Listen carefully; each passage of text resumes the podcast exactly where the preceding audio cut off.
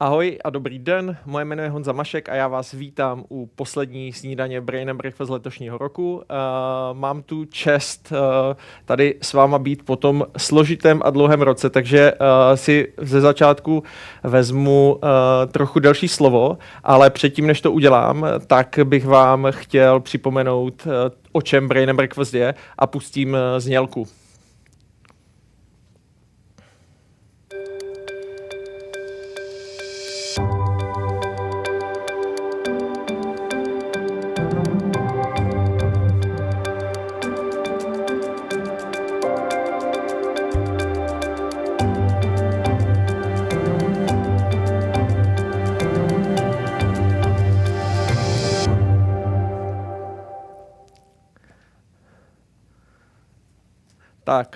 Brain and Breakfast chceme propichovat bubliny, uh, chceme vysílat do spousty míst, kde se lidi potkávají. Bohužel to uh, někdy uh, v tomhle roce nebylo možné, ale to, co chceme určitě uh, být interaktivní. Takže vás uh, teďka poprosím, zkuste si vzít uh, vaše mobilní telefony a zadejte www.slidu.com, uh, hashtag je Brain To znamená, že můžete buď to uh, být s náma v kontaktu pomocí mobilního telefonu, anebo pokud nás a že nás sledujete v Edu, tak uh, pod tímhletím přenosem je okýnko, kde rovnou můžete psát dotazy.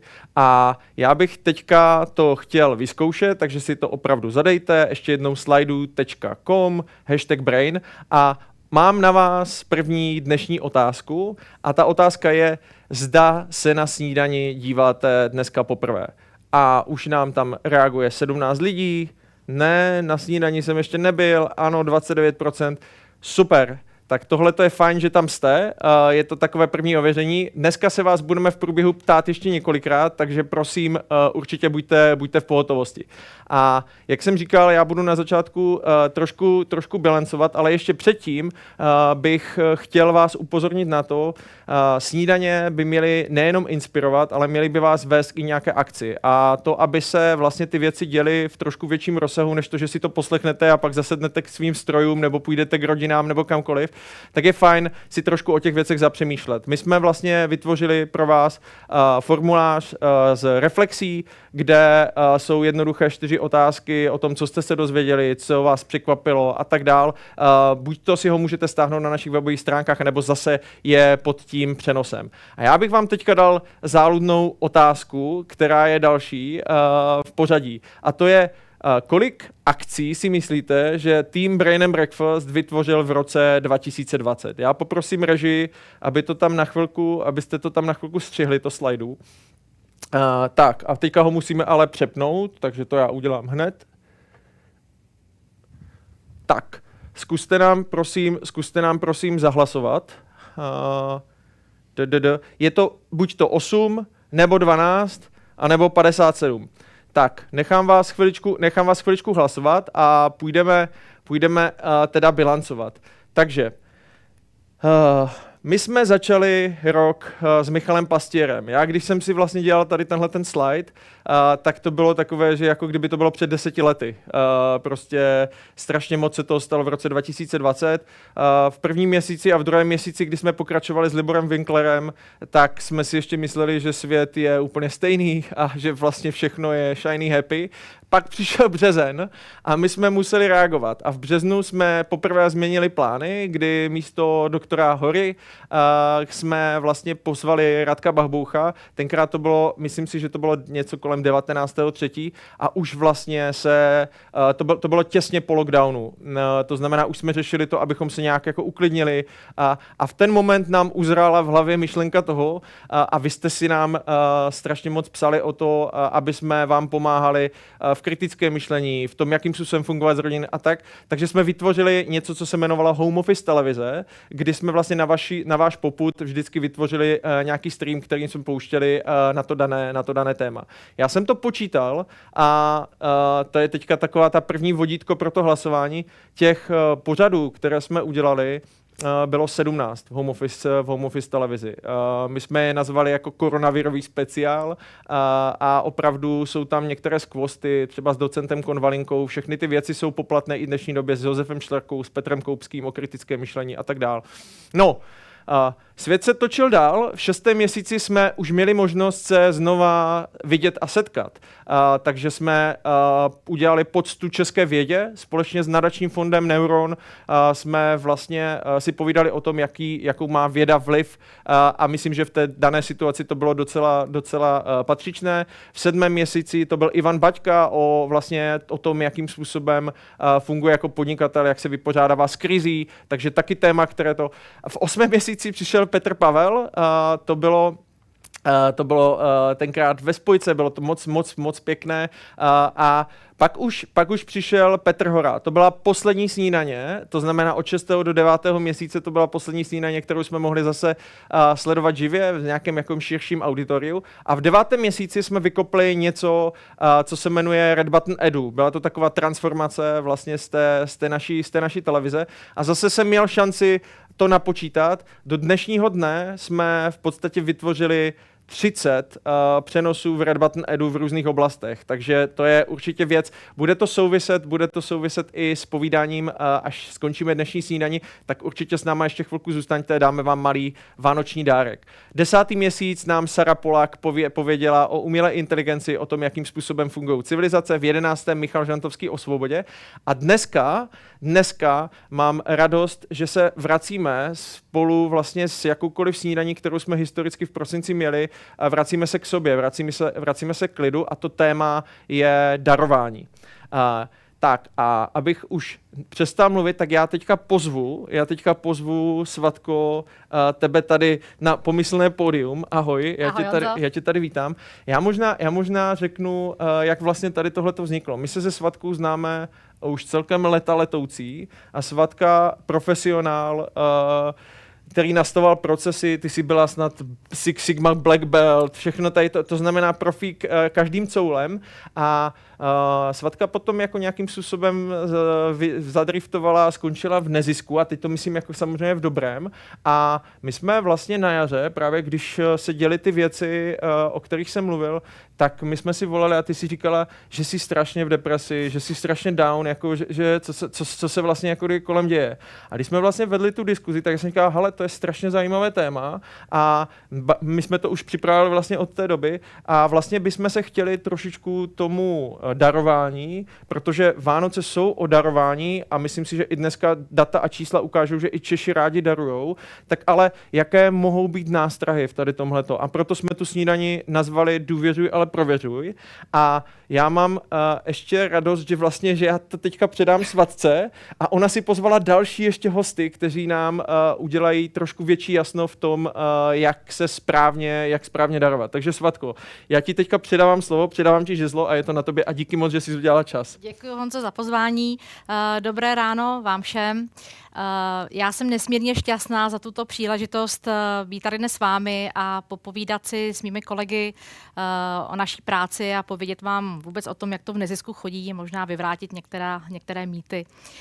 Dovolte, abych pozvala Karin Pospíšilovou ze Zlaté rybky a Česmíra Horkého z projektu z Nesnáze 21. Dobré ráno. Ahoj, dobré ráno. Ahoj. Ahoj.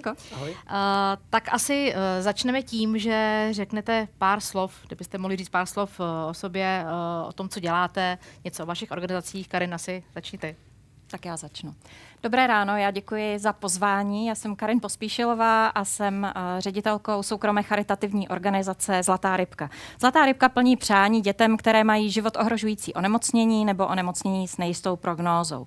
Pod tím slovem přání si můžete představit nejenom materiální věci, jako třeba nabušený herní počítač, můžete si ale také představit zážitky, jako je třeba pozorování polární záře, nebo cestu za svým vysněným idolem Lionelem Messi, nebo takovou neobvyklost, jako je proměna na Harryho Pottera. Po dobu šesti, fungová, šesti let fungování naší organizace se na náš tým obrátilo už přes 840 rodin a 610 přání už bylo splněno. Kdo stojí za financováním Zlaté rybky?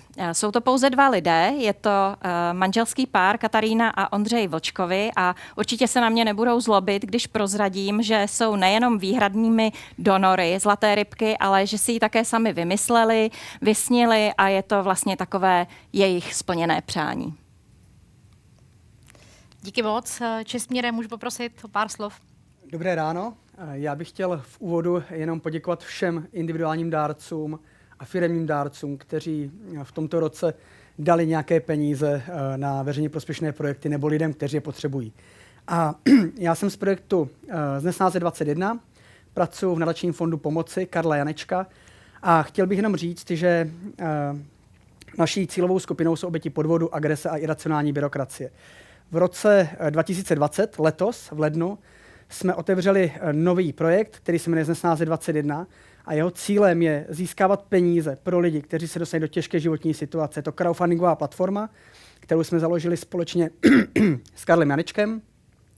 A v letošním roce jsme díky této platformě podpořili více než 200, 200 příběhů lidí nebo projektů. A uh, touto platformou prošlo přibližně nec, nebo necelých 40 milionů korun. A myslím si, že tohle je asi, asi na úvod za mě všechno. Tak já s dovolením eh, ještě řeknu pár slov o organizaci, kterou tady zastupuji dnes já. Uh, jmenuje se Patron dětí, je to charitativní projekt nadace Sirius. Nadace Sirius je na neziskovém poli 12. 13. rokem. Uh, financují uh, nadaci manželé Radka a Jiří Šmejcovi. Uh, patron dětí poskytuje malé a velké dary dětem se zdravotním nebo sociálním znevýhodněním. Umíme poskytnout dary od třeba tisíce korun až po sta tisíce. Je to od třeba hrazení školních pomůcek, obědů ve škole až po nějaké nákladné terapie, speciálně upravená auta nebo vodí psy, vodící psy a tak dále. Eh, projekt Patron dětí vznikl v září eh, roku 2017. Eh, od té doby už jsme pomohli více než, než č, asi 4 tisícům dětem. Za naše hlavní atributy považujeme to, že 100% darů od dárců jde skutečně těm dětem. Náš chod je plně financován nadací Sirius. Eh, dále vždy si dárce může eh, přesně vybrat příběh, na který chce přispět. Eh, máme velmi vyspělý risk management, to znamená, že všechny příběhy prověřujeme a tak dále.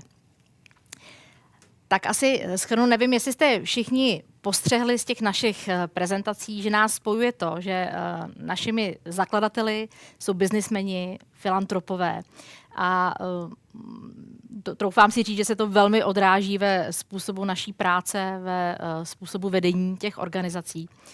Uh, za mě třeba jako v patronovi dětí musím říct, že se to projevuje třeba tak, že máme pevně nastavené cíle měsíční, máme nastavení KPIs, snažíme se stále zefektivňovat procesy, automatizovat procesy a tak dále. Já ještě s dovolením odbočím. Uh, my bychom vám chtěli dát uh, na začátek uh, takový malý kvíz. Kolik si myslíte, že věnovali Češi na veřejně prospěšné účely v roce 2019? Uh, je tady několik údajů číselných, tak zkuste se zamyslet, nehledejte asi vyloženě někde na, na internetu, zkuste podle nějakého vlastního uvážení typnout, jaké to byly částky. My se k tomu potom později vrátíme. Uh, tak... Já bych jenom eh, doplnil k tomu, že uh, všechny tři naše organizace mají uh, jednoho zakladat, nebo zakladatele, jednoho mecenáše, který financuje naše projekty, tak bych jenom chtěl vzdát hod všem neziskovým organizacím, které musí svoje projekty financovat více zdrojově. A já musím teda za sebe říct, že nám hodně otevírá ruce, nebo uvolňuje ruce to, že nemusíme věnovat tolik práce klasickému fundraisingu. Byť, jak jsme se bavili třeba s Karin, tak uh, někdy ta práce s těmi našimi zakladateli je taky náročná, protože stejně jim musíme reportovat, musíme jim ukazovat výsledky. Ta efektivita je nezbytná, možná i často vyšší, protože se odpovídáme jednomu konkrétnímu člověku, který nás denně vidí, může nás denně kontrolovat. A uh, Každopádně vnímám to jako jednodušší v tom, že nemusíme psát spousty projektů, nemusíme zaměstnávat fundraisery, mít fundraisingové oddělení, a věřím tomu, že máme tím, tím pádem volnější ruce pro, pro naši práci. Ono to souvisí i s tím, že vy dva oproti mě máte uh, mnohem větší zkušenost toho nezisku a můžete porovnat, jaké to je pracovat právě v organizaci, která má to financování zajištěno oproti uh, těm ostatním. Uh, tak spíš jako vaše názory, nebo v čem vidíte plus a mínus pracovat v takové organizaci, jako pracujeme? Jak když to mohu uh, porovnat, tak uh, mně přijde, že um, vlastně fundraising uh, děláme taky, ale děláme ho vlastně trošku jinak. A to, že organizaci financuje jeden dárce, tak je z pohledu biznesu je to vlastně riziko určité. Takže uh, musíme uh, určitě, nebo já se starám hlavně o to, aby uh, naše dárce rybka bavila, aby je těšila, aby to uh, s čím do toho projektu šli, že to je jejich srdeční záležitost, tak aby to vlastně trvalo, aby, aby to srdce bylo pořád pro rybku. Tak to je takový trošku jiný fundraising. My jsme, já, no, pardon, můžeš pojít. Já jsem si všiml i jedné věci a říkám ji už dlouho. Já si říkám, že fundraising není crowdfunding, nebo naopak. My se, z 1621 se věnuje crowdfundingu, my obecně s fondem se věnujeme od roku 2014. A já bych možná jsem zapomněl v úvodu ještě říct jednu důležitou věc. Proč jsme z Nesnáze 21 založili? Ono šlo o to, že jsme si všimli, že když se stane nějaká tragická událost, nějaká neho, autonehoda nebo jakákoliv jiná tragédie, tak velmi dlouho trvá, než ten člověk je schopen najít pomoc. A my jsme přemýšleli na to, jak ten proces vybírat, protože často lidi mají najednou po- pocit, že chtějí nějak pomoci a je to třeba často finančně a uh, neví, jak na to, jak, jak tomu člověku ty peníze předat, aby byly, aby byly předány správně, včas a aby to bylo ověřeno.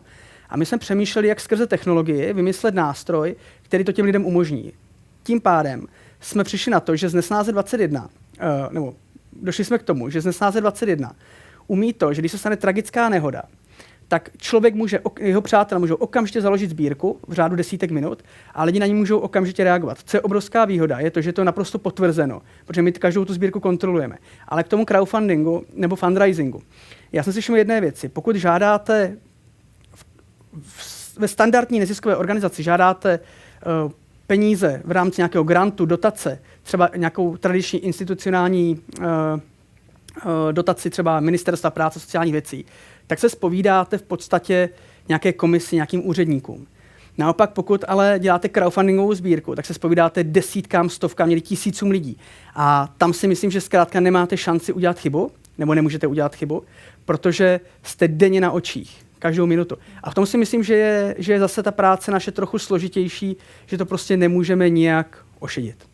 Já jsem ještě chtěla říct jenom uh, vtipnou historku. My, když jsme se připravovali uh, na tuto snídani, uh, tak jsme si uh, tak jako postěžovávali, jaká jsou úskalí toho pracovat eh, pro ty naše biznismeny, filantropy. A zájemně jsme se zasmáli, protože nás spojuje to, že eh, naši zakladatelé eh, mají velmi rádi čísla a jít s nimi, jít k ním na jakoukoliv prezentaci o číslech a cílech bývá velmi taf někdy, protože oni jsou schopní ve měsíci stovky čísel poznat to jedno, za kterými máte zrovna špatný vzorec. Takže jenom, že to není, to je takový spíš úsměvný. že, se ještě možná uh, vrátila k tomu, um, jako, jak se obtiskuje to, že za financováním uh, těch našich projektů jsou biznismeni. Myslím si, že, a Čestmír o tom už trochu mluvil, že máme velkou výhodu v tom, že ti naši zakladatelé a dárci chápou, že profesionální chod organizace vlastně vyžaduje to, aby bylo financované i to fungování, i, i ten základ vlastně lidi, kteří se starají potom o tu profesionální distribuci té pomoci nebo té služby, že v tomhle si myslím, že máme uh, nespornou výhodu a přidávám se k tomu klobouk dolů před organizacemi, které tohle stále ještě v dnešní době bohužel musí obhajovat. Uh, navazuji na to, že ta paleta nezisků, neziskových organizací je opravdu velmi pestrá. Eh, hlavní dělení asi je eh, na eh, neziskové, nestátní neziskové nebo nevládní neziskové organizace a na příspěvkové organizace další dělení a podle toho účelu, to nás vlastně i vzájemně spojuje, se nezisk může dělit třeba na servisní, advokační, na zájmové organizace, těch je mimochodem teda úplně nejvíc. A pak jsou to ty filantropické, mezi teda, které patříme i my. Souvisí to s tím, komu tu pomoc poskytujeme a komu se snažíme tedy pomoct. Za patrona dětí už jsem zmínila, že to jsou teda děti, eh, děti do 18 let věku. Eh, Česmíre, vy to máte teda širší, ten záběr nebo my jsme, uh, my jsme vznikli s tím, že budeme pomáhat obětem podvodu, agresi, iracionální byrokracie, ale potom skrze příběhy, které, které se u nás objevovaly denně, tak jsme ten, to zaměření prostě rozšířili. Pomáháme komukoliv, kdo se dostal do těžké životní situace, buď to cizím, přímo cizím zaviněním, anebo nějakou situaci, kterou nemohl předvídat, nebo velmi těžko ji šlo předvídat. Ale já bych se vrátil k tomu tématu uh, obecně, jak je vnímaná charita. Jo. Já, já zrovna včera jsem měl zkušenost, kdy jsem nabídl pomoc naší platformy do jedné diskuzní skupiny na Facebooku a okamžitě se objevila, okamžitě se objevila reakce, ne další přísavka. Prostě. Tohle je trend, který tady, to je myšlenka, která tady prostě běží vše, mnoha lidem hlavou. A mě to velmi mrzí. Mě velmi mrzí to, že si někteří lidé stále myslí, že charita, může to být poslání, já, já o tom nepochybuju, ale je to profesionální zaměstnání. Tady se studují vysoké školy pro tento obor a lidi se tím běžně živí. A pokud já jako dárce chci poslat někam 100 korun, tak si chci být jasně a stoprocentně jistý, že ty, ty peníze dorazí tam, kam mají. A v dnešní době, a nejen třeba s rozvojem eh, sociálních sítí nebo informačních technologií, je to riziko na každém kroku kde se můžete spálit. A já si myslím, že eh, když jako dárce pošlu peníze a mám jistotu, že ty peníze doputují tam, kam mají a budou mít ten maximální efekt, to znamená, že někdo odborně, odborně zhodnotí toho člověka, tu organizaci a vyhodnotí, že potřebuje peníze, tak je to podle mě k nezaplacení. Ta jistota a ten klid, že ty peníze došly tam, kam mají. Ono, ono to možná trošičku souvisí s tím, že mám pocit, že na tom trhu už je těch sbírek a neziskovek prostě obrovský kvantum. A někdy je velmi složitý pro ty dárce zorientovat se vůbec, eh, co ta neziskovka dělá, kdo za ní stojí, eh, jak vlastně vyhodnotit eh, pro mě tu nejlepší, kterou se rozhodnu podpořit. Eh, s tím souvisí velmi zajímavý téma konkurence v rámci neziskového sektoru. My jsme o tom taky hovořili. Moje osobní zkušenost, eh, když jsem přešla eh, po téměř 20 letech eh, z korporace právě do tohohle neziskového sektoru, tak jsem byla až téměř v šoku ze zjištění, že ten konkurenční boj mezi těmi neziskovkami je opravdu tvrdý. Zvláště mezi organizacemi, které soupeří o peníze ze státní kasy. To úplně není náš případ, jak jsme si řekli, nicméně ta konkurence může být například vnímána i konkurence o přízeň médií, konkurence o přízeň řízení dárců eh, a tak dále. Eh, jaký váš názor je na konkurenci? Asi se shodneme na tom, že je zdravá, eh, posouvá nás dál, souvisí to s tím s, tím, s tou kvalitou, kvantitou, která tady je. Možná, jak jsem právě říkala, možná je, by bylo fajn vůbec jako zhodnotit, kolik těch neziskovek je a jak, jakou mají kvalitu. Tak jenom spíš, jak vnímáte. Vnímáte se třeba, nebo vnímáš se, že my jsme konkurenti, že se soupeříme o něco, nebo...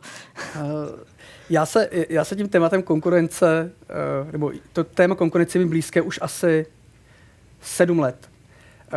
Když jsme s kolegyněmi založili Aufory v Karlovarském kraji, tak jsme byli okamžitě vnímáni jako konkurence a zažili jsme si nějaké chozí na koberečky a co to je a kde to je, co se děje, proč tam jsme. A myslím si, že chvíli trvalo, než se a myslím, že to byla novinka v nezisku, prostě konkurovat si nebo nabízet podobné služby. A vzniká tak tlak na ty konkurenční subjekty eh, možná tu službu dělat líp. A myslím si, že cestou, jak z té konkurence nebo z toho tlaku výjít, je zkrátka spolupracovat. A já si pamatuju, že když jsme spustili z Nesnáze, do té doby o nás nebylo tolik slyšet, tak si myslím, že to bylo asi po dvou měsících, eh, kdy si zavolala, že chceš jít s náma na schůzku a popovídat si o tom, co děláme a přišla si přímo s tím, že se dohodneme, že si můžeme prostě nějak víc stříc a pomáhat si. Abychom prostě maximálně zefektivnili eh, tu pomoc těm našim, eh, těm našim uh, klientům nebo těm našim žadatelům. Takže si vzpomínám, že si říkala, vy pomáháte i starším, jenom dětem, tak když budeme mít někoho staršího, tak my, my ho doporučíme, ať, ať mu můžete pomoct vy. Takže to si myslím, že je cesta.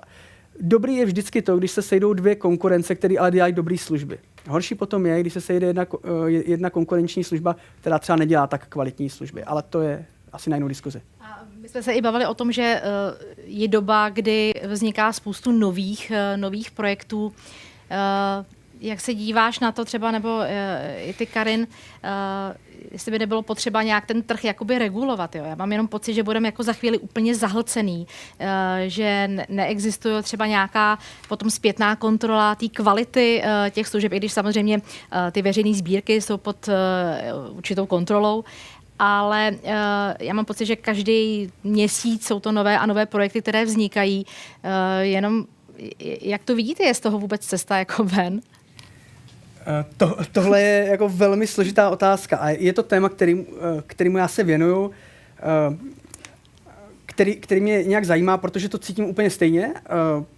Myslím si, že v roce 2021 sem přijde minimálně, sem přijde minimálně tři, čtyři, možná pět nových platform, které budou nabízet vlastně možnost darovat nebo podpořit nějaké subjekty. A já se vracím k té efektivitě. Vzpomeňte si, když přišel do České republiky Uber, taxi, taxislužba, která tady rozjela prostě nový typ služby. Byla tady velká, velká stávka, velký odboj, odpor taxikářů a postupem času se musel Uber nějak zregulovat. To sami si myslím, že musí platit u nějakých platform. Eh, tady funguje zákon o veřejných sbírkách, zrovna teď se vede diskuze nad tím, jakou formou to bude zregulováno nebo nebude. Nicméně potřeba si uvědomit, že na prvním místě musí být ten dárce. To je prostě celá zásadní. Ten dárce musí mít jistotu, že ty peníze pošle tam, kam má, protože marketingově můžete velmi jednoduše zmanipulovat. A příkladem jsou prostě běžně sbírky na Facebooku, srdcerivné příběhy, a lidi často bezmyšlenkovitě, já někdy používám, že e, mnoho lidí chodí i bezmyšlenkovitě k volbám a volí, volí to, co má lepší marketing, tak stejně tak darujeme na ty příběhy. Prostě vidíme příběh, líbí se nám, pošlem tam peníze. Krásná ukázka je příběh uh, pěstounky, která vybrala během víkendu milion korun a vlastně vybrala peníze na neexistující osoby. A to je, uh, a byla to profesionálka. A to je prostě ukázka toho, jak lidi vlastně jsou důvěřiví. A ono to potom souvisí s tím číslem, které, o které dnes uh, diváci hlasují, jak, uh, kde, si, vlastně zjistíme, jak moc jsme štědří v tom darování a jak málo si informace ověřujeme. Já teda rovnou poprosím režii, jestli by nám uh, ukázala uh, ten slide s těmi prvními, uh, s, uh, s těmi prvními čísly. Uh, otázka, odka, přesně tak, výsledky. Otázka zněla, kolik korun věnovali Češi na veřejně prospěšné účely, takže samozřejmě hádali jste správně, eh, bylo to 8,1 miliard. Eh, každopádně bych vám ráda eh, řekla něco o těch dalších číslech. Těch 135 tisíc je počet registrovaných nestátních neziskovek dle Českého statistického ústavu v roce 2020. 40 milionů zaslali dárci v loňském roce formou DMS. Tři subjekty rozdělili v roce 2019 více než 100 100 milionů korun. Eh, byly to teda Dobrý anděl, nadace Čes a eh, nadační fond Avastu. Eh, a ta částka obrovská, těch 268 milionů, to je, kolik rozdělil Dobrý anděl v roce 2019. A to číslo, které jsme tady hádali, že 8,1 miliard je částka věnovaná v roce 2019 na veřejně prospěšné účely, za mě je to teda úplně obrovská částka, neuvěřitelný číslo. Já, já jenom k těm číslům bych eh, doplnil to, že pokud se uh, někdo z vás, diváků, o tohle téma zajímá nebo chtěl vědět víc, tak určitě se koukněte na stránky fora dárců donorsforum.cz. A myslím si, že for, České forum dárců zpracovává nejlépe statistiky o českém dárcovství možná v Evropě. Takže koukněte si na mapu dárcovství, zjistíte, který region, která, uh, který kraj je nejštědřejší, Eh, které nadace jsou nejštědřejší a uh, vlastně zjistíte všechno o dárcovství v České republice. Tak my jsme se teda přesunuli k tomu tématu eh, dárcovství. Dárce potřebujeme pro naši práci. Myslím tím ty, ty drobné nebo firmní dárce. U tebe to je, Kary, nebo vaší organizaci to je trošičku jinak. Můžeš nám o tom teda říct, mám, to zmínila. Mám na jazyku uh, už uh, doušku z našeho, uh, z našeho oboru nebo z naší, z naší neziskovky. My to máme trošku jinak. Já začnu tou uh, konkurencí, promiň. Um, Myslím si obecně, že konkurence je prospěšná, že vede eh, k takové jako pořád, že člověk se ohlíží, jak tu práci dělá, pokládá si otázky, které, kdyby konkurence nebyla, by si možná nepokládal vůbec. Eh, mám za to, že z toho klient může velmi těžit a my jsme rádi, když děti, které mají ehm, život ohrožující onemocnění, mohou si eh, vlastně vybrat, jaké služby zvolí. Je to i o tom, že ehm, vlastně každá ta neziskovka má trošku taky jiný příběh, jiný přístup, který nemusí všem sedět stejně, takže v tomhle je to fajn. Eh, my jsme taky, když jsme vznikli, tak jsme si obešli eh, všechny organizace, které eh, působily ve prospěch té naší cílové skupiny. Také společně jsme se setkali a mně se strašně líbí to, když se z těch organizací podaří vytvořit taková mozaika.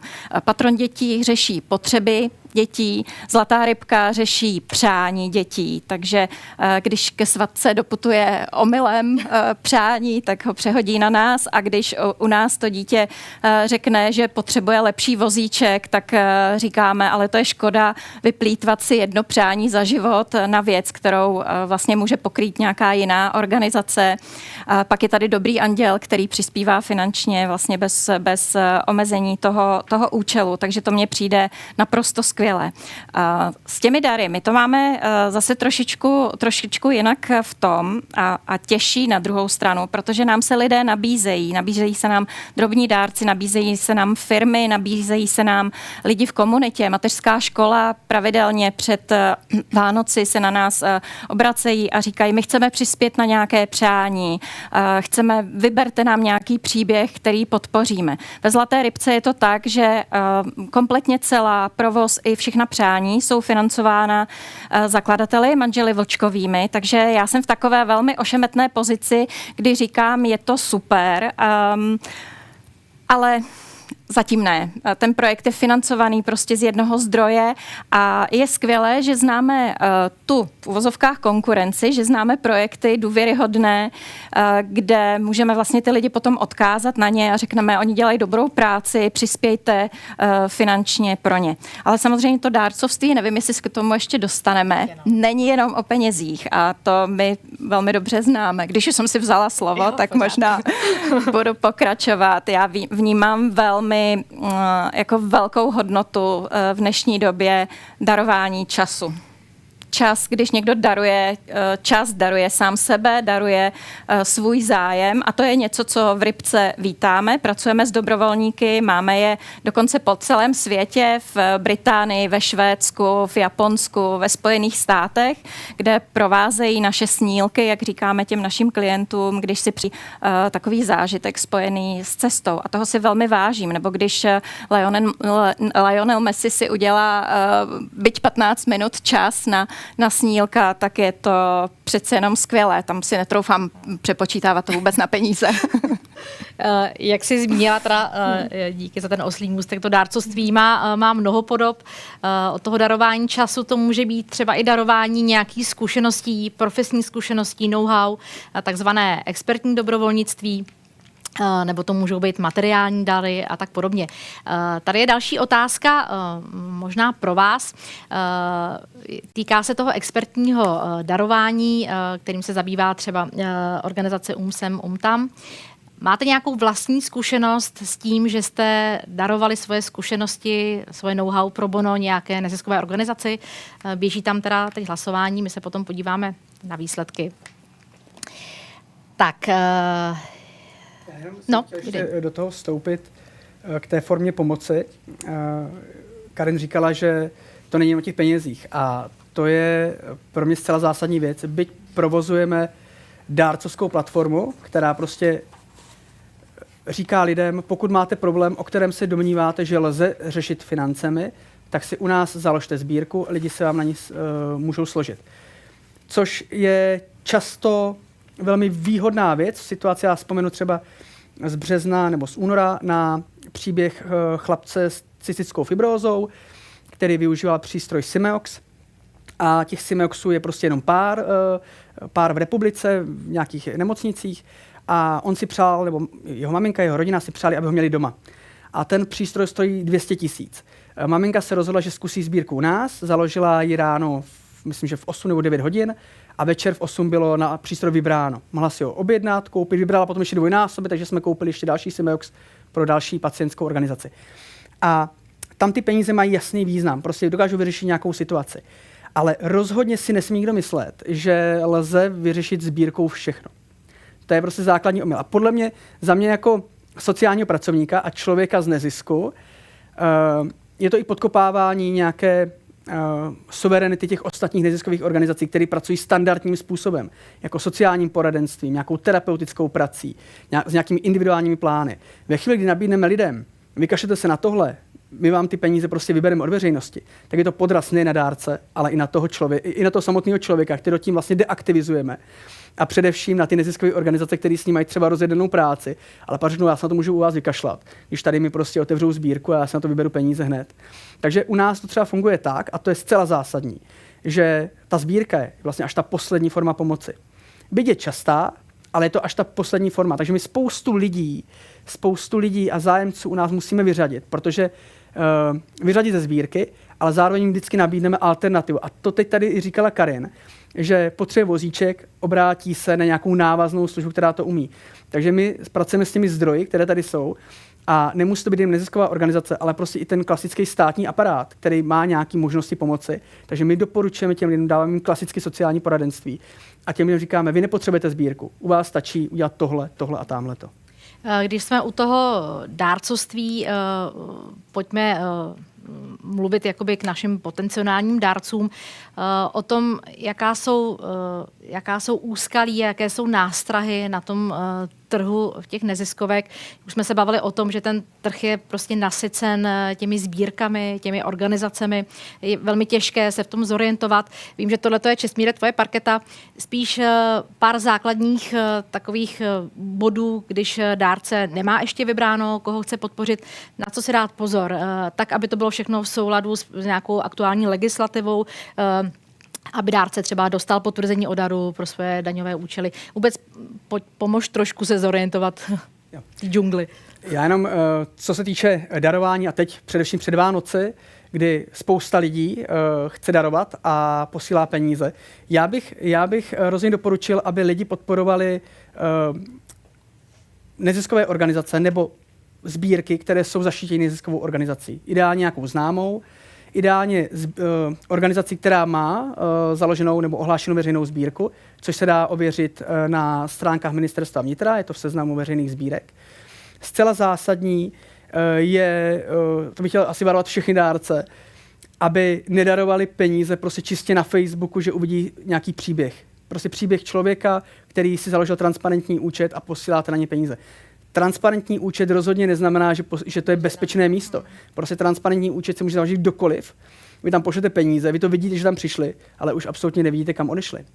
Je důležité možná zmínit, že tu veřejnou sbírku uh, může podle zákona a veřejných sbírkách založit pouze právnická osoba, ano. což je také možná důležité. A, a vůbec, že to je, uh, že to je jasně. pod ochranou nějakého zákona. A vždycky je to kontrolovaný, je to vždycky kontrolovaný nějakým dalším subjektem, buď to krajským úřadem nebo, nebo v Praze magistrátem. Takže doporučuji spouštět uh, nebo podporovat sbírky pod, zaští, pod záštitou organizace, která je ideálně známá, a nepodporovat běžně sbírky na Facebooku, eh, které zakládají fyzické osoby sami na sebe. Ono nejde o to, že to musí být podvodníci, ale dávají takovou, uh, legitimi, legitimují uh, ty podvodné sbírky, protože ten člověk, který to myslí třeba dobře, tak uh, tím otevírá cestu těm, kteří to nemyslí dobře. Protože vy tam, vám se tam uvěří, že to funguje, tak přispějete jinde. Je to špatně. Du, další důležitá věc, myslím, že atraktivní pro firmní dárce je určitě to, že vám ten příjemce pomoci může nabídnout potvrzení o daru, což zase může jenom právnická osoba, při, případně nezisková organizace. Eh, my jsme tady vedli velmi zajímavou debatu, eh, jestli fakt, eh, že třeba provozní náklady těch neziskovek je, jsou hrazeny od někud jinut, je jistým RTBčkem pro tu organizaci. A tady bychom se vás chtěli zeptat na váš názor. Jde o to, jak vy vnímáte, uh, uh, on to máš tam ten slide ohledně, uh, jo, uh, jak vy vnímáte uh, to, že by právě, nebo co si myslíte, z jakých zdrojů by měly být hrazeny uh, provozní náklady těch neziskových organizací? Uh, my samozřejmě víme, že je, je takový jako mýtus nebo představa mnoho lidí, že v těch neziskovkách pracují takzvaní sluníčkáři v batikových, batikovaných tričkách a zcela zdarma, to nemyslím vůbec nějak pejorativně, uh, ale zajímá, vás, zajímá nás váš názor. Uh, asi tušíte, že ta profesionální neziskovka nemůže pracovat zadarmo. Uh, takže uh, Honzo, jestli tam můžeš hodit uh, to hlasování jenom o tom uh, pro nás. Já, já bych tomu jen doplnil, že uh, tady se ještě obrovsky liší přístup uh, vlastně k provozu, k investováním do, do nějakého kvalitního personálu, uh, do managementu a vlastně do, do vybavení pomůcek pro ty zaměstnance oproti prostě biznisovým firmám. Já mám pocit, že byť už možná se to přek, ten horizont už přecházíme, ale pořád tady ještě platí pravidlo, že se uh, v charitě chlubíme tím, kde koupíme levnější propisku, abychom se zavděčili těm dárcům, jak jsme, jak jsme vlastně uh, šetrní a snažíme se tlačit na to, že to je naše poslání a není to naše profese. A to si myslím, že je prostě velká chyba. Já si myslím, že investovat do dobrých lidí prostě stojí peníze, ale zase to přináší jednoznačně ten efekt těm, kterým pomáháme.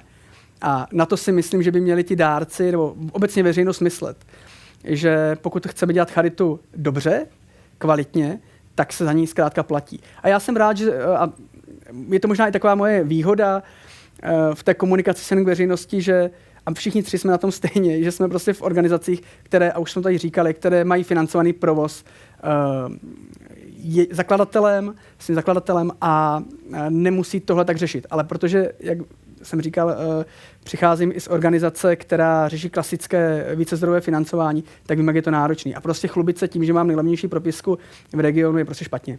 My jsme se bavili i o tom, že uh, to naše jednozdrojové financování může být vnímáno i jako negativum, uh, protože kdyby se nedejš Bůh něco s těmi našimi zakladateli stalo, uh, tak jsme víceméně jakoby na holičkách uh, tím, že jsme na ně plně odkázáni, tak jenom jestli vnímáte uh, to riziko toho stejně jako já, já to tam teda mám. Riziko to určitě je. Já mám ještě v hlavě trošku doplnění uh, Čestmírova, uh, Čestmírové uh, poznámky. Um, Zlatá rybka není nadace, a Zlatá rybka je ústav, což možná zní zvláštně, ale je to právnickou řečí vyjádřeno to, že práce těch lidí, kteří jsou v rybce a my máme snílkaře, kteří chodí e, do rodin, do nemocnic a spovídají děti, mluví s nima o jejich přáních, což je Eh, velmi zajímavý a různě dlouhý proces. A eh, pak máme produkční část a ta plní ta přání. Ta už pak žhaví ty telefony a hledají ty správné kontakty, aby se všechno stalo, aby se to přání naplnilo. A uh, tihle lidé jsou součástí toho splnění přání. Ty děti uh, vlastně to nedostanou někde za dveře, ale, ale my tam jsme s nima, prožíváme to s nima, chystáme ty chvíle, aby byly co nejsilnější. A vlastně je to součást té služby, je to součást toho produktu. Že to mi přijde ještě důležité vlastně si uvědomit, že součástí té služby jsou ti lidé, kteří tu službu nabízejí. Pokud teda uzavřeme to téma toho eh, dárcovství jako takového, můžeme se podívat jenom eh, na výsledky toho expertního dobrovolnictví. Uh, ty výsledky jenom, no, jenom mě zajímalo, jestli... Já si myslím, že toho, že ho vidíme, ale že tam... Uh, jo. jo. Hmm, mm. To je zajímavý teda. Mm.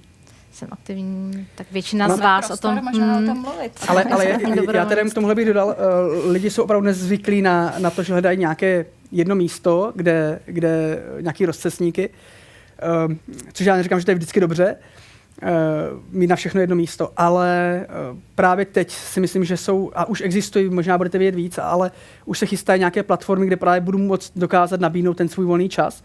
Já jenom třeba k tady, uh, k tomu dobrovolnictví, mně se líbí projekt Rok jinak od nadace Vodafone, kde právě můžou experti z různých branží sdílet s neziskovkama svoje know-how. A mně by se ale líbilo, kdyby to bylo i naopak kdybychom z neziskovek mohli nabízet svoje know-how, uh, svoje know-how v, ve firmách. Já třeba uvedu příklad. Nedávno jsem mluvil s jednou z manažerek T-Mobile, kteří se stali jedním z podporovatelů naší jedné velké kampaně. A tam byl projeven opravdu zájem o nějakou, o nějakou informaci pro, pro zaměstnance, právě jak darovat, jak nenaletět nějaké projekty se zaměřovat, jak posoudit tu organizaci třeba, nebo i ten příběh lidský. Takže myslím si, že, že i tohle se otáčí, že, že o tu naši práci v podstatě bude zájem, protože se právě profesionalizuje. Uh, důvěřuj, ale prověřuj je uh, téma té naší, uh, naší společné snídaně. Můžeme to převést nejenom na to prověřovat eh, neziskové organizace, o čem jsme hovořili, jak, jak bezpečně darovat, ale za patrona dětí eh, nebo vůbec eh, bych chtěla zmínit, že je velmi důležité prověřovat i ty, kteří si o tu pomoc žádají. Honza už tady narážel v úvodu na to, že to téma možná vzniklo někdy na jaře, kdy jsme si povídali, kdy jsme se potkali. Já jsem skutečně byla na pokraji svých sil. A nebylo to z důvodu toho, že té práce bylo mnohem víc. Byla to práce spojená s pomocí v rámci té pandemie. Objem práce ani tak nevadil, ale srazilo mě na kolena to, že e, vlastně skoro 80% těch žádostí jsme museli zamítat z důvodu toho, že se nás eh, ti lidé snažili podvést nějakým způsobem eh, nebo uváděli o sobě nepravdivé údaje. Eh, zmínila jsem už i v představování patrona, že v rámci toho našeho týmu funguje risk management, kde skutečně pečlivě prověřujeme jak ty žadatele, tak dodavatele, tak takzvané patrony, kteří se zaručují za pravdivost toho příběhu. Uh, souvisí s tím i to, že vlastně ty peníze nikdy nejdou té rodině, protože bychom nebyli schopni zaručit dárcům, že nedojde ke zneužití daru. Ale uh, navazuji teda na to, že jak je, jak je důležité uh, uh, prověřovat ty ostatní složky celého toho procesu v rámci toho darování. Na druhou stranu je teda velmi smutné, že, jak jsem zmínila, že stále obrovský, obrovský počet těch profesionálních žadačů u všech, u všech nadací a, a, tak podobně. Máte vy nějaké negativní zkušenosti s tím, kdo se třeba o tu pomoc, kdo si o tu pomoc žádá v rámci vašich organizací? Tak já začnu. U nás ve Zlaté rybce je to tak, že se uh, přihlásí rodina dítěte a uh, první fáze je taková lehce jako administrativní, kdy uh, žádáme ošetřujícího lékaře, aby potvrdil uh, zdravotní stav toho dítěte, zda k nám spadá nebo nespadá. Není to ani o tom, že by si to ta rodina vymýšlela, ale spíš o tom, jak závažný je ten stav, protože zlatá rybka je skutečně určena dětem, které mají život ohrožující onemocnění, ne dětem, které jsou postižené nebo mají nějakou sníženou kvalitu života. Takže my to ověřování máme v této fázi. A s čím já se potkávám, eh, je také to, že ty rodiny eh, potřebují důvěřovat a potřebují prověřovat, jestli eh, vlastně v takové situaci, ve které se nachází, jestli věří té organizaci a svěří se jí vlastně s tak soukromými a osobními věcmi, jako je příběh dítěte, které ať už dlouhodobě eh, nebo náhle bojuje eh, v podstatě o život nebo je závažně, závažně nemocné. Tohle to já mám hodně na paměti a tím, jak Rybka je financována eh, svými zakladateli a neděláme ten veřejný fundraising, nepořádáme sbírky, tak je občas těžké pro tu rodinu dohledat vlastně informaci, jak to teda funguje, jak to je, nevidí na našich stránkách příběhy těch dětí. A je to někdy složité a máme s tím takovou taky jako trošku humornou zkušenost, kdy uh, kluk jel k moři a tatínek až po té, co se vrátili od toho moře, tak nám říkal, víte, já jsem celou dobu v autě cestou na letišti. Rodině říkal, nikam se netěšte, je to bouda, je to podvod, nebude to fungovat. Hmm. Takže důvěru, důvěřuji, ale prověřuji také z té druhé strany, ze strany klientů. Co ty, Čestníre? No, eh, já těch zkušeností mám opravdu mnoho. Tak jenom. Těch příběhů je opravdu spousty. Eh, což mi ale jenom, já chci říct tu pointu, eh, protože jich je tolik, tak já opravdu vel, možná v očích některých jako jiných subjektů nebo jiných lidí vypadám, že jako extrémně tlačím na to ověřování a na to, že to nejde dělat pro všechny a tak dále, že to jsou úplný bláboli. Ale ono to je z té zkušenosti. A jestli ty říkáš, že 70% je, 80, no 80 prostě je neoprávněných žádostí, tak my to číslo máme úplně stejný. A hmm. já jenom jeden příklad krásný teď za, eh, v době pandemie eh, jsme eh, měli spuštěnou jednu velkou sbírku na notebooky a potraviny pro samoživitelky. A zjistili jsme, že jedna uh, maminka si nejen, že si vymysle, vymyslela velmi vážné diagnózy svých dětí, ale ona v podstatě teda požádala o notebook a dostala těch notebooků pět. A to se prostě provalo na tom Facebooku. A, je to, a to si myslím, že to je jenom náhoda, že se to odhalilo. Takových lidí je prostě mraky. A já si prostě nedokážu představit, že si přečtu příběh a pošlu tam peníze. Z mé praxe prostě, protože já vím, že ten příběh se dá napsat desetkrát jinak a je jenom o tom, eh, o tom copywriterovi, jak to napíše. A tam si myslím, že vůbec není místo pro toho copywritera. Tam je to o tom odborníkovi, který tu situaci posoudí.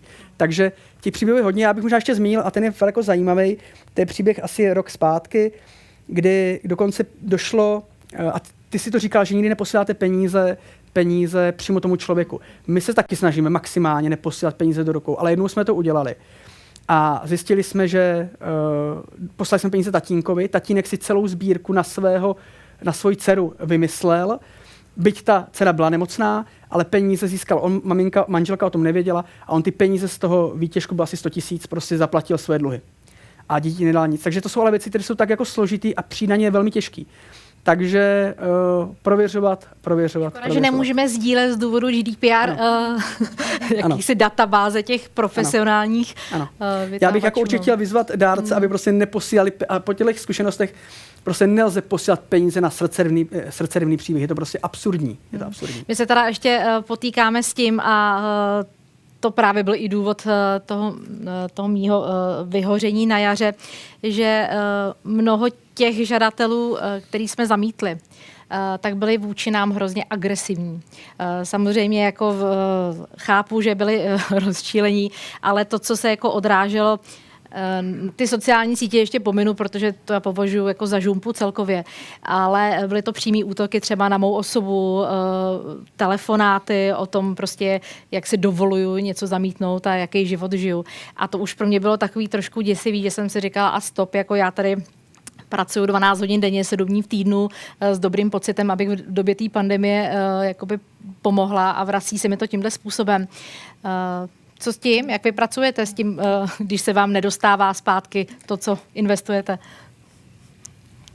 Nás se někdy ptají um, lékaři, když mluvíme o zlaté rybce v nemocnicích, uh, tak se nás někdy ptají, jestli uh, se neobáváme uh, jako zneužití, že, že vlastně zlatou rybku zneužije uh, rodina ve, ve svůj prospěch. A um, já jsem si tohle téma taky uh, jako řešila a řekla jsem si, uh, to dítě má od zlaté rybky jedno přání za život. A um, když dojde k tomu, že si přeje něco jiného, nemůže to říct, co si přeje samo to dítě. A my za těma dětma, jak jsem říkala, jezdíme a vlastně chceme slyšet, aby nám to přání řekli. A když tam dojde k tomu, že ta rodina dítě nějak přemluví, aby řeklo něco jiného, tak to je něco, kam my nedosáhneme. My vlastně to je opravdu v té rodině a říkáme si, je to příležitost, někdo ji využije skvěle, že opravdu v té nemoci to dítěti uh, velmi pomůže a někdo to využije jinak a je to o té zodpovědnosti té rodiny. Hmm. A spíš jako uh, sama, jak pracuješ s tím, uh, já jako obdivuju vaší práci, protože uh, ten kontakt s tím dítětem, které je v té situaci, které já vy mu nabízíte, vlastně jako jedno, nechci říct úplně poslední přání, musí to být emočně velmi složité, mm. jako se s tím vyrovnat. A vůbec si neumím představit situaci, že to přání jako neumíte splnit, nebo to není ve vašich silách. Mm. Jenom spíš jako pro tebe, jak pracuješ s, s těmi emocemi a, a, a s tím jako trošku se od toho odprostit, protože práci děláme asi, tuhle práci děláme všichni, protože ji máme rádi. Hmm ale jak říkám, někdy prostě dojde k tomu vyhoření. No. U nás je to taková horská dráha, maneodepresivní práce, vlastně jsme jako v jednu chvíli strašně šťastní, že se něco povede, třeba, že se objeví polární záře, to ještě douška k tomu, že za peníze nejde koupit všechno, polární záři si neopatříte za peníze, aby se zrovna objevila v ten den, kdy je tam snílek a, a pozoruje jí. Uh, takže je to taková mánie a pak samozřejmě, když se k nám donese nějaká, nějaká špatná zpráva, zhorší se stav dítěte nebo bohužel i zemře, tak um, vlastně je to hrozně těžké, jako vyvažovat to, držet, držet ten balans. To, co mě pomáhá, je, uh, vždycky říkám, do délky své paže. Musím vědět, co můžu ovlivnit a co ovlivnit nemůžu. A to um, velmi úzké soustředění se na to, co můžu udělat pro to dítě. A není toho málo, protože když to dítě opravdu řekne to, co si ze srdce přeje, tak uh, my to pak vidíme, jakou radost mu to způsobuje, jaké naplnění. Takže tohle je krásné, ale nejtěžší chvíle uh, jsou asi ty, když se dítěte zeptáme, jaké je jeho největší přání a ono řekne zdraví, tak to prodýcháváme vždycky a říkáme, že um, rybka má na to tuze krátké ploutve. Pracujeme na tom, aby to bylo lepší, ale zatím neumíme zdraví. Hmm. Česmíre, co ty? Jak pracuješ, jak to ventiluješ? U mě, u mě se to vyvíjí uh, to přijímání těch, eh, těch stresů a tlaků v práci s časem. Když jsem začínal, tak jsem byl jako absolutně chladný profesionál. Jako to jsem neřešil, prostě běžel, běžel tak na běžícím páse. Potom uh, přišly uh, děti, tak jsme začali vnímat velmi náročně příběhy jako kauzy dětských, dětských třeba pacientů. Uh, potom uh, mi onemocnila maminka, tak jsem zase absolutně v práci nedokázal zvládat uh, lidi ve věku uh, mé, mé maminky a třeba s diagnózou onkologickou. Uh, pamatuju si i situaci, kdy jsem předával na kolegy, že vůbec to jako nechci, nechci řešit. A já bych jenom ještě, než, jak, jako jak pracuji s tím stresem, ona se stala jako velmi zajímavá věc. My jsme s maminkou mojí nějak s tou nemocí nebojovali, ale prostě jak jsme ji prožívali pět let. A maminka před dvěma měsíci zemřela. A my jsme ji měli doma, starali jsme se o ní. A ráno, ona zemřela nad ránem a měli jsme ji ještě doma a ráno kolem 8 hodiny mi zvoní telefon. Jako neznámé číslo, jsem to zvedl a na druhém konci byl prostě mladý kluk, asi 35, eh, říkal, že má dvě děti, no a že je onkologický pacient a zamítli mu léčbu a že by chtěl prostě jako ten alternativ, no, a ne alternativní lék, ale ten lék, který pojišťovna nehradí. A já jsem si říkal, to je, jako já jsem byl najednou plný, poprvé jsem byl jako plný energie mu pomoct.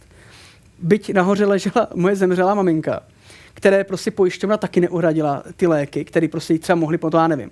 Ale najednou člověk jako nabitej, že prostě uh, teď jako může tou svojí třeba platformou, kterou jsme založili s kolegama, pomoct. A uh, jenom k tomu chci říct, že asi před 14 dny jsme uh, dostali zprávu od jedné maminky, která uh, má už jako onkologicky nemocný, metastatický. Ano, a ona napsala, že teda začala užívat ten lék, na který jsme získali peníze a ty metastáze prostě mizí. Takže v ten moment si říkám, jako, že své mamince jsme už nepomohli, nebo jsem jí nepomohl, ale pomáhám těm lidem tímhle způsobem. A prostě děje se to, funguje to, takže tohle je prostě zadosti učinění. To, je, to člověk jako nakopne hmm. na další minimálně roky. Nebo já tomu tak... Silný téma, eh, mohli bychom se o tom povídat, povídat díl. Uh, Mohla bych jenom zpátky eh, k tomu slajdu ohledně, trošku to zase uzemním, teda, jo, že už těch emocí je tady příliš, k tomu, jak by mělo být zajištění fungování neziskové organizace skvělý. Velmi, velmi rádi čteme, že, eh, že dárci přijímají tu skutečnost, že podle zákona lze až eh, do výše 5% eh, hradit ty, ty náklady z darů, z grantu nebo dotací. Měli pracovat zdarma. zdarma. Hmm. Ale i my máme ty složenky, no, znáte s tímhle, s, tím, s tímhle se potýkáme, no. To je, ale já si myslím, že to je o tom, že je tam ještě jako taková ta tradiční, tradiční vnímání toho, že když přijdu z práce, z, z biznisu a mám ten volný čas a jsem ten srdcař, tak jdu pomoct. A myslím, že takovýhle lidi, kteří dělají jako dobro, opravdu ve svým volným čase, bez nároku na mzdu, tak to potom asi možná i očekávají od těch profesionálů, kteří se tím živí od rána do večera. A uh, já samozřejmě s tím názorem nesouhlasím, že by se to mělo dělat zadarmo. A uh, ta anketa prostě vyšla zajímavě, hmm. takže vyšla asi tak, jak jsem očekával a, hmm. a je to dobře. Já jenom koukám, že čas nám běží, uh, tak asi Poslední téma na závěr. Eh, chtěla jsem ho zmínit a je o tom, eh, jak třeba pracovat eh, s nastupující generací, s generací našich dětí, jak v nich pěstovat ten altruistický přístup vůbec k té společnosti jestli vlastním příkladem eh, nebo nějakými činy. Mně to dává naději. Já sleduju své děti, eh, možná tím, že do toho zasahuju, eh, že se zajímají o to, o to dění okolo. Možná k tomu trošku pomáhá i ta inkluze, protože už od školky vyrůstají v prostředí nebo se pohybují v prostředí, kde je zcela běžné, že někdo s nějakými specifickými potřebami, nebo jsme měli holčičku jako tělesně postiženou, já jsem klasický Husákovo dítě. Eh, já jsem postiženého člověka viděla poprvé až ve 20 letech, protože celou dobu byli zavřený za zdmi ústavu a eh, když jsem se poprvé s někým potkala, vůbec jsem netušila, jak mám reagovat, jak se k ním mám chovat, co mám říkat a tak dále. Mám pocit, že u těch dětí už to půjde jako zcela, zcela běžně, takže to mi dává naději, že ta generace vyrůstá jako správným směrem. Jak to vnímáte vy? Asi tak jako na závěr. Já to vnímám tak, že je potřebná rovnováha. Že aby člověk eh, mohl dávat, tak eh, musí mít dávat z čeho. Dávat by měl z přebytku a ne z nedostatku. To je taková klasická hmm. poučka dobrovolnictví. Takže i tohle si myslím, že je potřeba na to hledět, aby tam nebyl ten mus, že musím, že, že myslím si, že je dobré vlastně znát svoje potřeby a svoje hranice a pokud tohle vyhodnotím a můžu dávat, tak, tak to prostě dělat. A mě naději naplňují vlastně i ti naši snílci, protože my tam máme kategorii, eh, že mohou to přání věnovat někomu jinému, mohou splnit přání někomu jinému. A to jsou eh, teda velmi silné příběhy, kdy to dítě s tím přáním naloží tak, že ho chce věnovat někomu jinému, dělat pro, ně, pro něho něco, něco je hezkého. úplně neuvěřitelný, že v, takhle s tím pracují. No. Zase silné. Eh, no, eh, já, já i moje, moje manželka jsme sociální pracovníci, takže naše děti toho mají až až. A vlastně asi nějak, jako nemusíme dělat takové ty věci, jako říkat jim, co je dobré, co je špatné, prostě oni s tím nějak vyrůstají. Hmm. Můj syn, už i moje dcera teda jezdí od dvou let eh, se mnou na tábory, kam jezdím jako vedoucí, je to prostě pro děti z velmi znevýhodněných rodin. A uh, takže ty s tím prochází od malička. Asi nějaké, a možná je to až moc, možná bychom jako asi měli brzdit, nebo neměli bychom to do nich tak jako klavírovat, ale uh, ale mně se třeba líbí i nějaký projekty, eh, který prostě jako do společnosti vnáší k, té mladé generaci. To, že by měli dělat nějaké dobré věci. Já třeba vzpomenu eh, od naší jako eh, dceřiné nadace Karla Janečka, která dělá projekt Laskavec, Laskavec na školách, děti dělají prostě nějaké laskavosti jednou za rok, je to prostě skvělá věc a to si myslím, že on totiž ten pocit udělat pro někoho něco dobrýho je strašně návykový. Ale málo kdo se s ním jako v životě třeba potká, nebo má tu možnost se potkat většinou to jsou hejty, ty lidi jako jsou vychovávány často děti v těch hejtech, jakože v televizi a to je, to bych mi nic nedal, a to jsou zloději. A, to. a když se to obrátí, tak to má prostě mnohem lepší efekt na ty, na ty děti. To můžeme asi uzavřít, že vidíme to, je to na dobré cestě. co, poprosím tě. Tak, já se tady, já se tady vklíním. Uh, jinak uh, vy, vy samozřejmě teďka už se vás nebudeme ptát na žádné hodnocení, ale určitě nám uh, zkuste teďka poslat pár otázek.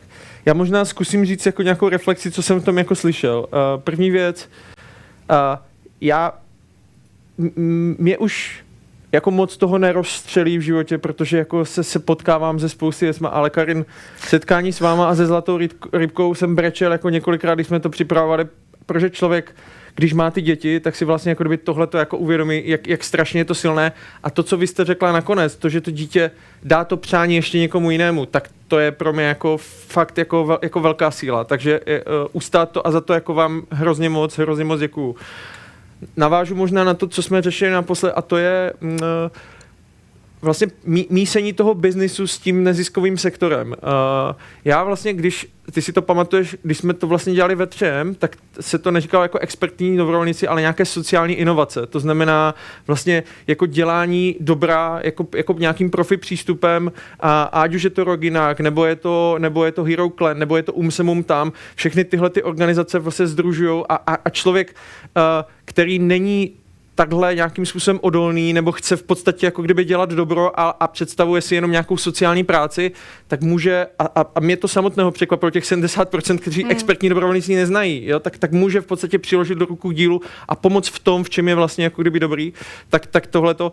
No a uh, my, my, nám třeba, když máme leadershipový kurz jako v rámci Red Buttonu, tak my tam máme vždycky dvě místa jako rezervované z těch 16 pro lidi z nezisku. Ale není to jako úlitba, jo, že bychom jako chtěli jako páchat to dobro, ale ta dynamika té skupiny se strašně moc změní v momentě, kdy tam všichni říkají, jaké mají problémy tohleto a ty tam sedí takový člověk. Takže příště Karin. Který, který, který, ale, ale, jo, ale který častokrát jako rozhoduje, který, který častokrát rozhoduje jako kdyby i o větších rozpočtech, než, než třeba ten, tenhle ten hmm. člověk v tom týmu a teď vlastně řekne, no a my řešíme tohle. Jo, a teď najednou tam ty úplně cítíte, jak to spadlo ta deka, jak je tam jako najednou klid a teď si všichni uvědomí to, že jako jaké nepodstatné věci vlastně se tady, se tady řeší. A já, já mám teda to štěstí, že se uh, teď teda v Koreně je to dost složité, ale já mám uh, kláštor pod Zněvom, to je takové jako kdyby moje místo, kde, kde uh, jsou lidi úplně na okraji prostě jako společnosti, kam my jako jezdíme a vlastně ty si to, ty si to uh, strašně hezky řekla, uh, že jako být v kontaktu s tímhletím je vlastně jako hrozně důležité. Prostě to vidět, nezavřít si oči, uši a to, ale prostě jako, jako, jako být, být tam. A, a tohle to je podle mě jako jeden z receptů. To znamená, nemusíte rovnou skočit do té studené vody, ale tak jako kdyby jenom se třeba trošku zajímat, podívat se na tady tohleto.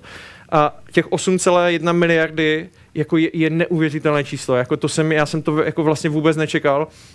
Takže, takže za to jako vám všem moc díky, že to děláte a vám, že to, že to hlídáte. Že to hlídáte. A, a já jsem si to přesně tak řekl, že vy jste vlastně profesionální distributoři, aby ta věc měla maximální efekt, maximální impact a aby se nedostala nikde, kde, kde nemá. Takže to je jenom taková jako kdyby stručná vsuvka a už se dostanu, už se dostanu k těm, k těm dotazům. A já, já možná uh, tady řeknu otázku hned od Rebeky, protože mě to samotného zajímá a já jsem se i setkal s lidma, kteří říkali, hele, já jako pracuji v nezisku, já, já jako to, tohle to dělám, ale zlatou rybku jsem nedal. Tak já se, já se Karin, tebe zeptám. Jaký člověk se hodí na práci v neziskové organizaci, konkrétně ve Zlaté rybce? Um, já bych řekla jedno slovo zralý. To je asi, asi základní charakteristika, ke které jsme dospěli po těch šesti letech a jinak u nás je čtyřkolové výběrové e, řízení, stále rosteme, takže přijďte, přihlašte se. Mm-hmm. Můžete vy ostatní, jako Svatko, Čestmíre, jako jenom, jenom jak to vnímáte vy? Uh, protože já pořád jako vidím, že jsou to ti lidi, kteří mají hodně energie, hodně srdíčka, hodně nadšení, jo, a, ale častokrát právě ta biznisová složka jim chybí. Tak jenom co byste poradili třeba? Za mě uh, motivátorem práci nezisku rozhodně nejsou peníze. Uh, uh, nicméně řekli jsme si, že samozřejmě jsou důležité, uh, člověk musí něco vydělávat, ale hlavní věc je, že člověk musí tu práci mít rád, protože, jak jsme si opět řekli, let, kdy je to emočně velmi náročný. Takže za mě velmi hezká charakteristika, že ten člověk musí být zdravý, za mě musí umět filtrovat ty emoce, nesmí si brát ty věci prostě příliš osobně, pak je to prostě profík, ale jak jsem říkala, o těch penězích to teda není. No. No, eh, když uděláme výběrové řízení a přijde, přijde 40 životopisů, tak víc jak polovina jsou lidi, kteří odcházejí nebo chtějí odejít z korporátu, a chtí, ale ty motivy neznám úplně detailně. Často říkají, hledají nějaký smysl, ale těch motivů může být samozřejmě mnoho jiných, ale, ale odchází z korporátu, hledají smysl a jako asi tak, no. A jsou to teda ideální adepti? Uh, jo, to neřík, ale ne, svatka, ne, Black ne, Belt, který uh, ne. To, to už bych zase doplnil třeba tou zralostí uh-huh, a to, co očekávají od nezisku uh-huh. a to je velmi těžký jako umět formulovat, ano. když jdu do nezisku. Jako zachránit svět uh, a světový mír, tak úplně není ten správný motiv. Uh-huh. Uh-huh. Je tady další otázka, jaký je důvod pro to, uh, že počet neziskovek narůstá? Jo, viděli jsme tam to číslo těch 135 tisíc. Uh, já teďka, Česmír je tady na čísla, tak jsem to nějak jako kdyby navnímal, tak zkus, zkus, tady by, Česmír komentovat. Já, já jenom bych chtěl říct, že ono je 135 tisíc registrovaných, jasně, ale jasně. v podstatě jako šlapejích nebo jako vykazuje nějakou činnost asi uh, 40 tisíc. Uh-huh. A to, že roste, prostě uh, těch důvodů může být spoustu. Prostě lidi se začínají víc zajímat, možná se mají i lépe a mají potřebu se o sebe starat. A jako typickým prostě, typickou neziskovou organizací může být spolek, kde prostě se vám narodí nedej bože, prostě uh, nemocný dítě, vy se začnete scházet s rodičema a abyste prostě získali nějaké možnosti, jak se o ty děti starat líp, tak založíte spolek. Uh-huh. To je velmi častá věc a velmi přirozená. Takže tímhle to může růst. Uh-huh. Ta, já, já jsem to nech, nechtěl jsem vás vyšachovat. Já myslím, že to asi, no. Uh, měli byste nějaké uh, doporučení, uh, jinak děkuji za výborné téma, trefné načasování, podporující lokální, včer ekologické projekty, jenom jestli, jestli vás něco jako kdyby napadne? Bohužel já ne, ekologie ne, není. No, muž, aha, ale aha, okay, okay. A, a, já, a, já možná, a já možná se vlastně ještě zeptám, uh, že vedle expertního dobrovolnictví, já jsem se setkal uh, vlastně s termínem uh, toho jako kdyby celkového dopadu, jo? Že, že vlastně, že, že se jako říká jako investovaná koruna z hlediska jako kdyby toho globálního dopadu, že vlastně uh, a, a, a vedl jsem obrovskou hádku uh, s, s lidma z kritického myšlení, protože uh, jakože oni říkají jasně, tady to je přece úplně jasně a racionální, to znamená, každý dolar, který já vynaložím, tak by měl efektivně pomáhat v Africe někde, kde to udělá jako kdyby největší pávku. A já říkám, no ale jako my tady žijeme v téhle naší zemi a, a, to, a jaký jenom na tady tohle to máte názor? Pro mě jenom jako měřit tu efektivitu mm-hmm. je mhm. hrozně obtížné. Měřit efektivitu ve službách, vůbec nevím, jakým způsobem potom porovnat jakoby tu kvalitu. Uh, my to máme trošičku jinak v tom smyslu, že, eh, jak jsem říkala, eh, máme prostě ty KPI, které se měřit dají, protože ne, ne, nepracujeme v těch přímých službách, ale eh, jinak si to neumím úplně představit, jak to počítat. A ani jsem se nedívala na tyhle ty globální třeba neziskovky, jakým způsobem vykazují mm-hmm. tu efektivitu. Mm-hmm. Nevím. U nás eh, my máme navázaný samozřejmě rozpočet na počet splněných přání, takže je tam prostě, když roste ta, ta částka režijní, tak musí růst i ten počet splněných přání, to se velmi pečlivě hlídá.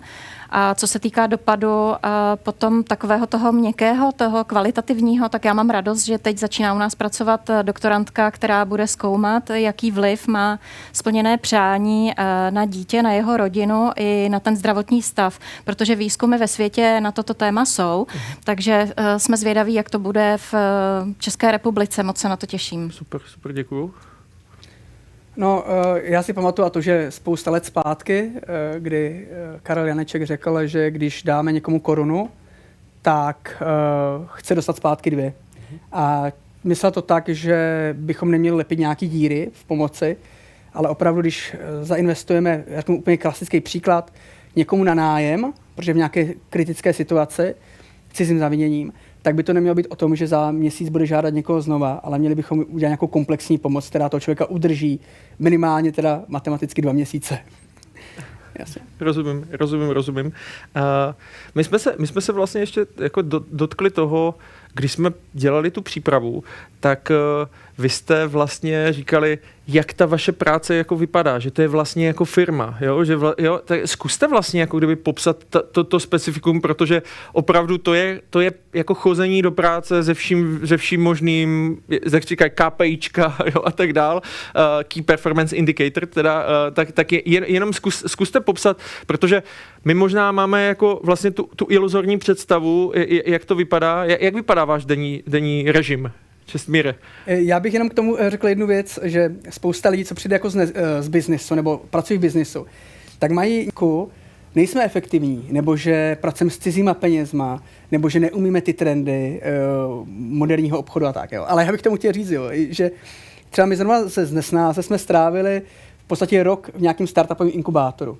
Já si myslím, že znám velmi dobře uh, startupovou terminologii a e, když přijde někdo jako z nějakého startupu a chce nám jako učit nějaké věci, tak my je rádi přijímáme, protože těch věcí je spousta, které se dá naučit. Ale zároveň chci říct, že všichni tady s náma pracujeme s nějakým rozpočtem. Zrovna my třeba pracujeme uh, s rozpočtem 45 milionů, což není málo.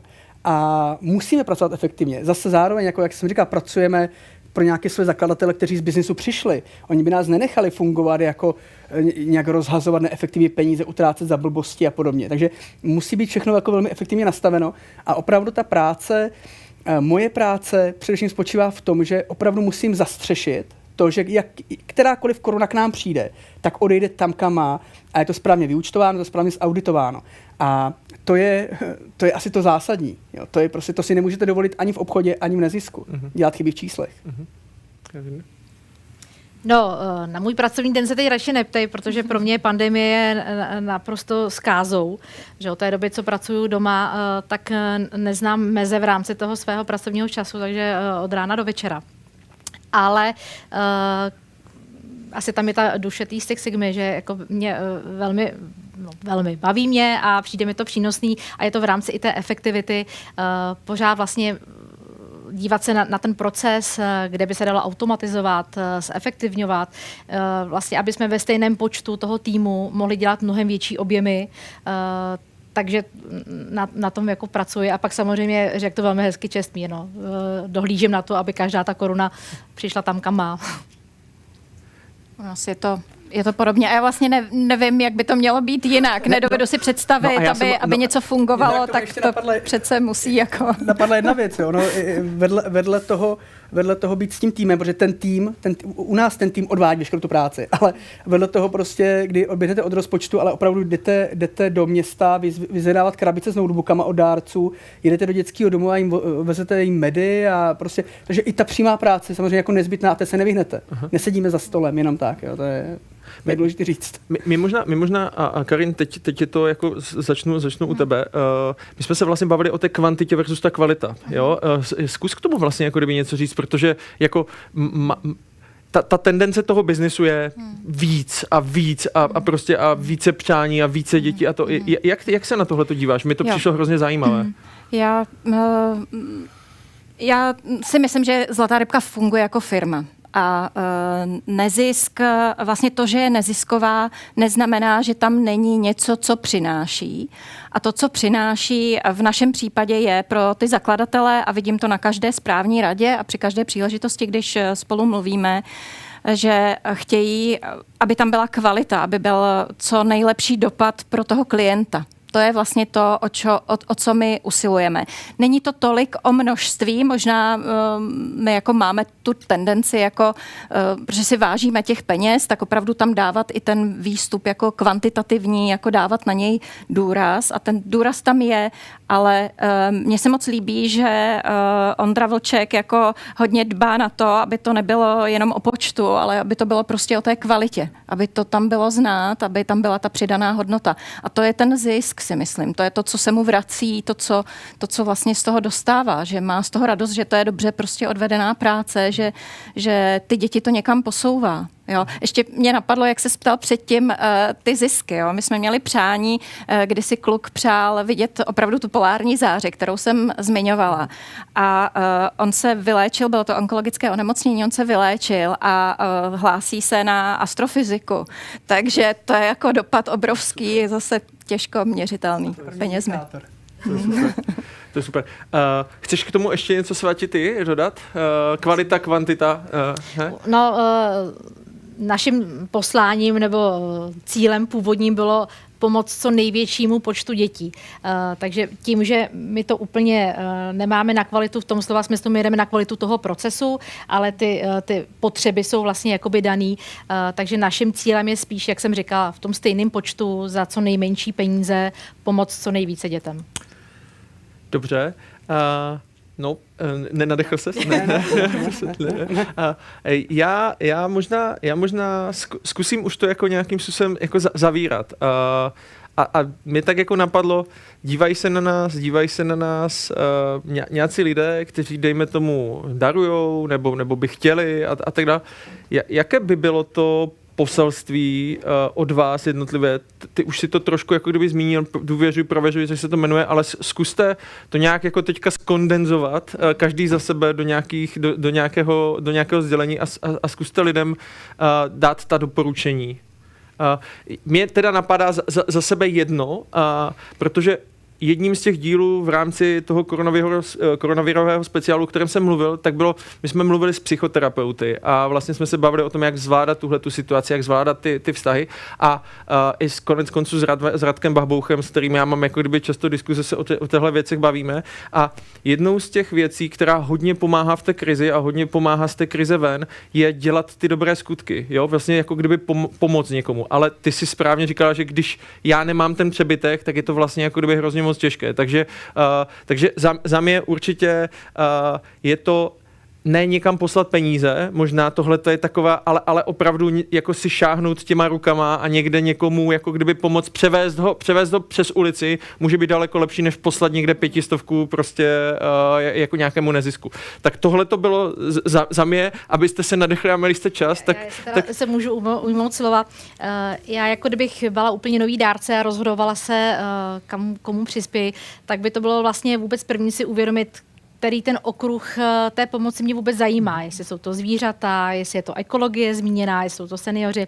Já třeba v sobě teď vidím takový hezký posun, že sice pracuji neziskovce, eh, která podporuje děti, ale eh, jak mi stárnou rodiče, tak eh, se postupně jako přecházím k tomu, že mě mnohem víc jako eh, láká třeba pomáhat těm seniorům, protože mě to vlastně ty jejich příběhy mnohem víc dojímají.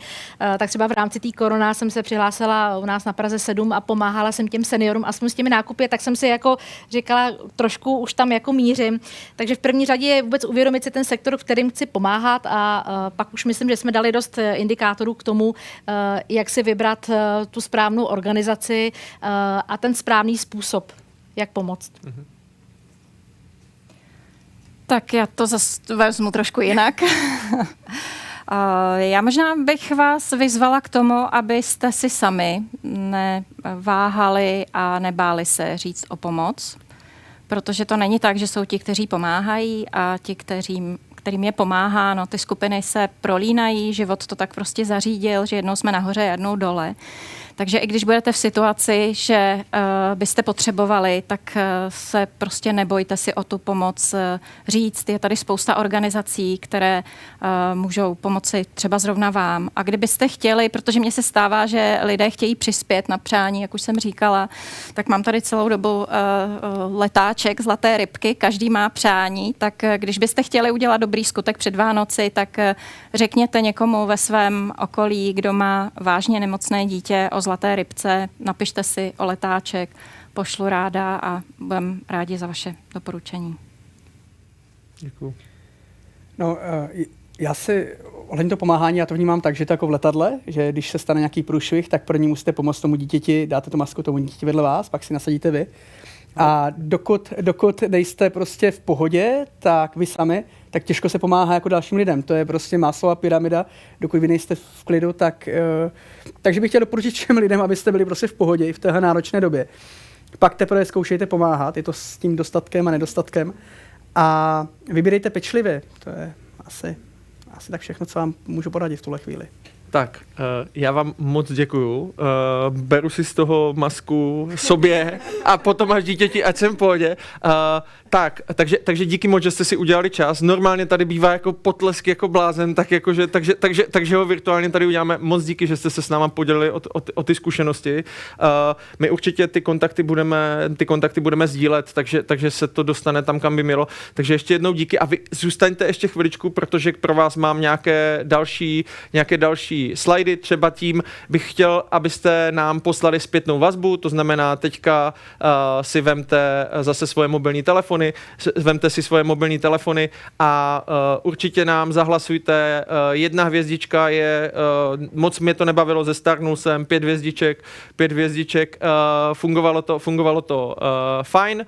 Takže, takže tohleto, tohleto prosím uh, uh, udělejte tak.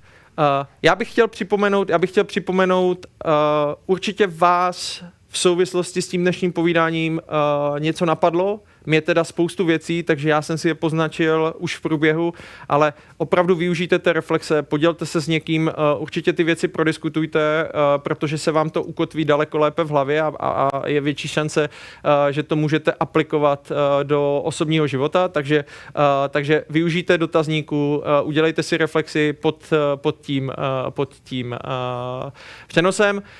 Slíbil jsem dárek, eh, ten je tady. Eh, v rámci eh, Red Button Edu jsme se rozhodli, že ode dneška do konce roku zpřístupníme veškeré videa, všech, všechny ty, kolik jsem říkal, 57 vlastně vstupů, které byly, včetně toho dnešního.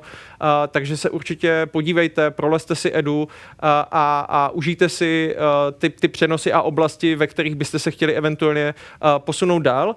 Mám tady, mám tady tradiční, mám tady tradiční uh, okénko. Uh, my jsme hodně o těch věcech, my jsme hodně o těch věcech mluvili, takže uh, jenom to podtrhuje, jenom to podtrhuje projekt Red Button kniha měsíce, kdy v, v listopadu vybírala uh, Markéta Pichoučková knížku Radical Help. Uh, velmi doporučuji pro čtení uh, z, z, zajímavé téma. V prosinci, a uh, to se prosím, jejda, teď jsem si vypl prezentaci, tak v prosinci se prosím, uh, uh, to byl Martin Hudeček a ten vybral zajímavou knížku, o které jsem nikdy neslyš, neslyšel, Všechno dobré je k něčemu zlé.